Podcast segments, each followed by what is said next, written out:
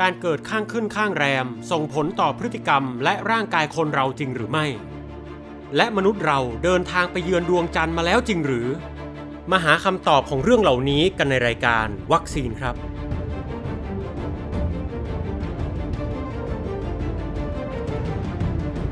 ยินดีต้อนรับทุกท่านเข้าสู่รายการวัคซีน รายการที่จะช่วยเสริมสร้างภูมิคุ้มกันทางความคิดครับ พบกับผมอาจวรงจันทมาศผู้ดำเนินรายการ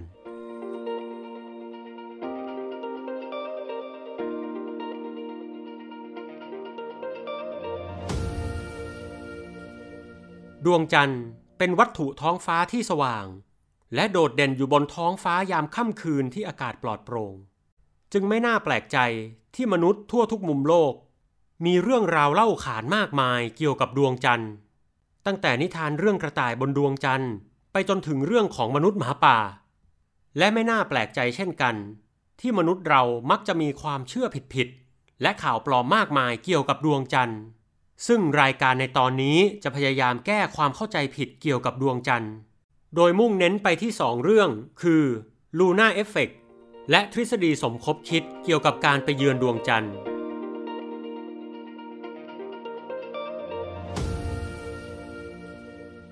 เอาละครับ ตอนนี้เรามาเริ่มต้นที่เรื่อง Luna Effect ที่เชื่อว่าการเกิดข้างขึ้นข้างแรมส่งผลต่อสภาพร่างกายและพฤติกรรมมนุษย์ได้ คำว่า lunatic ซึ่งเป็นคำเก่าแก่ในภาษาอังกฤษ มีความหมายสื่อถึงผู้วิกลจริตหรือผู้ป่วยทางจิต ถ้าสังเกตให้ดีจะพบว่าคำคำนี้มีความคล้ายกับคำว่าลูน่าที่แปลว่าดวงจันทร์เพราะคนสมัยโบราณมีความเชื่อว่าดวงจันทร์ส่งผลต่อสภาพจิตใจของคนเราได้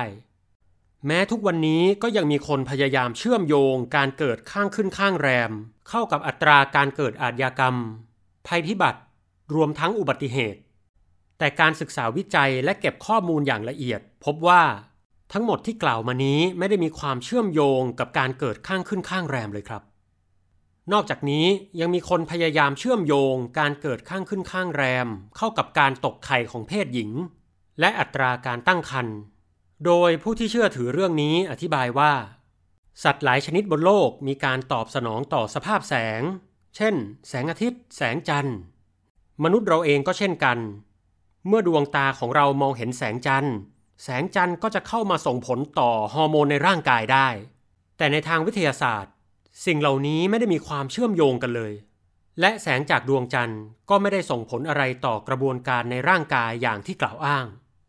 และถ้าเราลองวิเคราะห์ด้วยเหตุผลจะพบว่า แสงจากดวงจันทร์นั้นอ่อนเมื่อเทียบกับแสงจากหลอดไฟต่างๆ อีกทั้งแสงจันทร์ยังมีโอกาสถูกบังโดยเมฆและสิ่งปลูกสร้าง จนไม่น่าจะส่งผลอะไรต่อร่างกายและพฤติกรรมของมนุษย์มากนัก ส่วนการตกไข่ในเพศหญิงนั้น ก็มีความแตกต่างกันไปตามบุคคล และอาจแปรผันไปตามปัจจัยแวดล้อมหลายอย่าง ในขณะที่การเกิดข้างขึ้นข้างแรม มีความสม่ำเสมอกว่ามาก เมื่อคิดโดยเหตุผลแล้ว ทั้งสองอย่างนี้จึงไม่น่ามีความเชื่อมโยงกันได้ ความเชื่อผิดๆบางอย่าง อธิบายว่า ร่างกายมนุษย์เรามีน้ำเป็นองค์ประกอบในสัดส่วนเกินกว่าครึ่งของน้ำหนักตัว ดวงจันทร์จึงส่งแรงโน้มถ่วงมาดึงดูดน้ำในร่างกาย ลักษณะเดียวกับที่ดึงดูดน้ำในมหาสมุทรให้เกิดน้ำขึ้นน้ำลงทำให้ดวงจันทร์สามารถส่งอิทธิพลต่อร่างกายและจิตใจคนเราได้ แต่ในความเป็นจริง แรงโน้มถ่วงจากดวงจันทร์ที่ก่อให้เกิดน้ำขึ้นน้ำลง เรียกว่าแรงไทดอล ซึ่งแรงไทดอลจะมากจะน้อยขึ้นอยู่กับพื้นที่ที่มวลน้ำนั้นกระจายอยู่ กล่าวคือ น้ำในมหาสมุทรมีการกระจายปกคลุมผิวโลกของเรา เป็นบริเวณกว้างใหญ่ไพศาลมากทำให้แรงไทดอลจากดวงจันทร์มีค่ามากพอจะส่งผลให้เกิดน้ำขึ้นน้ำลงได้ ส่วนร่างกายของมนุษย์เรามีขนาดเล็กมากทำให้แรงไทดอลมีค่าน้อยสุดๆ จนไม่เกิดผลอะไรที่มีความสลักสำคัญเลย ท่านใดที่ยังไม่เชื่อลองสังเกตน้ำในสระน้ำหรือในเขื่อน จะพบว่าน้ำเหล่านั้นกระจายตัวในพื้นที่ที่กว้างใหญ่กว่าร่างกายคน แต่ก็ยังไม่มีปรากฏการณ์น้ำขึ้นน้ำลงให้เราสังเกตเห็นได้ ดังนั้นน้ำในร่างกายคนเราที่น้อยยิ่งกว่าน้ำในสระจึงได้รับผลจากแรงไทดอลน้อยจนไม่อาจสังเกตอะไรได้นั่นเองครับ สรุปก็คือ การเกิดข้างขึ้นข้างแรม ไม่ได้ส่งผลใด ๆ ต่อสภาพร่างกาย พฤติกรรม และจิตใจคนในลักษณะที่กล่าวมาเลย ข่าวปลอมเกี่ยวกับดวงจันทร์เรื่องต่อไปมีชื่อว่า ทฤษฎีสมคบคิดเรื่องการไปเยือนดวงจันทร์ หรือที่เรียกว่า Moon Landing Conspiracy Theory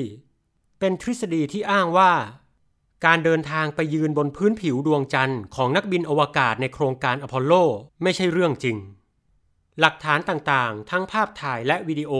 เกิดจากการถ่ายทำบนโลกของเรา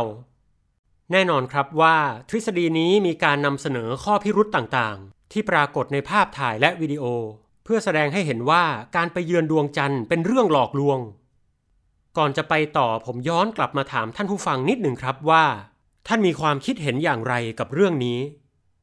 เรื่องที่ผมกำลังจะเล่าต่อไปนี้อาจไม่ตรงกับสิ่งที่ท่านผู้ฟังบางท่านเชื่ออยู่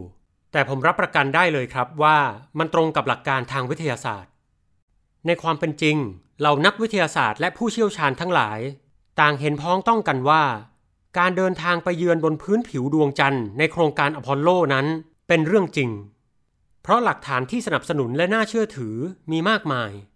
เริ่มจากหลักฐานวิดีโอที่นักบินอวกาศปล่อยค้อนและขนนก ให้ตกลงสู่พื้นผิวดวงจันทร์ ผลปรากฏว่ามันตกถึงพื้นพร้อมกัน เพราะบนดวงจันทร์ไม่มีแรงต้านอากาศ หลักฐานต่อไปคืออุปกรณ์ต่างๆ ที่โครงการอพอลโลทิ้งไว้บนพื้นผิวดวงจันทร์ เช่น กระจกสะท้อนแสงแบบพิเศษ เมื่อมีการยิงแสงเลเซอร์กำลังสูงจากโลกไปยังกระจกนั้น ผลคือแสงเลเซอร์สะท้อนกลับมายังโลก ซึ่งนักวิทยาศาสตร์ใช้ในการหาระยะทางจากโลกไปยังดวงจันทร์ได้อย่างแม่นยำการทดลองดังกล่าวมีชื่อว่า Luna Laser Ranging Experiment หลักฐานสำคัญคือข้อมูลเชิงวิทยาศาสตร์ ที่ได้จากการสังเกตการบนพื้นผิวดวงจันทร์ รวมทั้งหินจากดวงจันทร์ที่เมื่อวิเคราะห์องค์ประกอบแล้ว มีบางอย่างที่แตกต่างจากหินบนโลก นอกจากนี้ผลลัพธ์ต่างๆ ที่เกิดขึ้นจากโครงการอพอลโล โดยเฉพาะอย่างยิ่งงานด้านวิทยาศาสตร์ ล้วนบ่งชี้ว่า การเดินทางไปบนพื้นผิวดวงจันทร์เป็นเรื่องจริง ส่วนข้อพิรุษต่างๆ ซึ่งผู้เชื่อในทฤษฎีสมคบคิดกล่าวอ้าง เมื่อนำมาพิจารณาให้ดีจะพบว่า มันไม่ได้ก่อให้เกิดข้อขัดแย้ง หรือเป็นจุดพิรุษแต่อย่างใด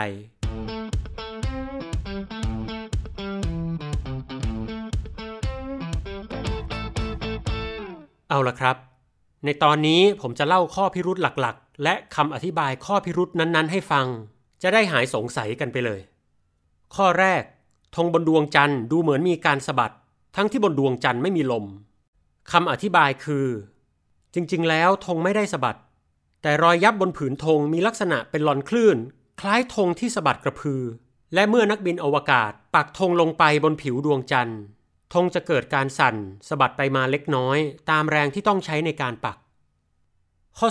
2. ภาพนักบินอวกาศที่อยู่ในเงาของยาน และภาพย้อนแสงด้านหน้านักบินอวกาศนั้น ไม่ได้มืดสนิท เหมือนกับมีแหล่งกำเนิดแสงอื่นๆ คอยส่องเข้ามา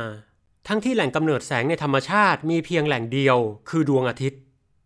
คำอธิบายคือ พื้นผิวของดวงจันทร์สามารถสะท้อนแสงอาทิตย์เข้าสู่เงาของยานอวกาศ รวมทั้งบริเวณมืดอื่น ๆ ได้ บริเวณมืดก็เลยมืดไม่สนิท ท่านผู้ฟังลองนึกดูสิครับว่า ถ้าท่านยืนอยู่ในที่ปราศจากแสงเมืองในคืนวันเพ็ญจะพบว่าแสงจากดวงจันทร์ สว่าง จนท่านพอมองเห็นสิ่งต่าง ๆ ได้ ซึ่งแสงจันทร์วันเพ็ญเกิดจากดวงจันทร์สะท้อนแสงอาทิตย์มายังโลก ส่วนนักบินอวกาศและยานอวกาศ อยู่บนพื้นผิวของดวงจันทร์ จึงไม่น่าแปลกใจที่แสงจากผิวดวงจันทร์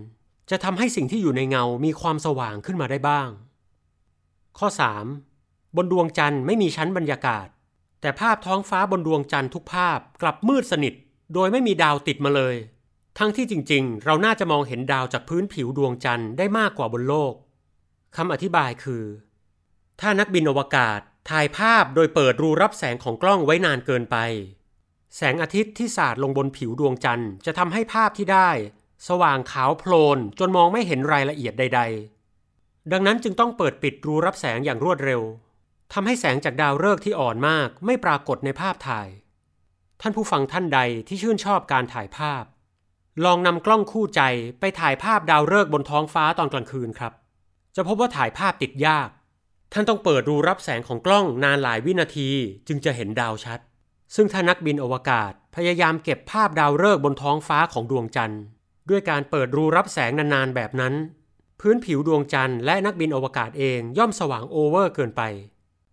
ข้อที่ 4 ทิศทางของเงานักบินอวกาศ เงาของยานอวกาศ เงาของเนินและเงาของก้อนหิน ไม่ได้ปรากฏขนานกันไปหมด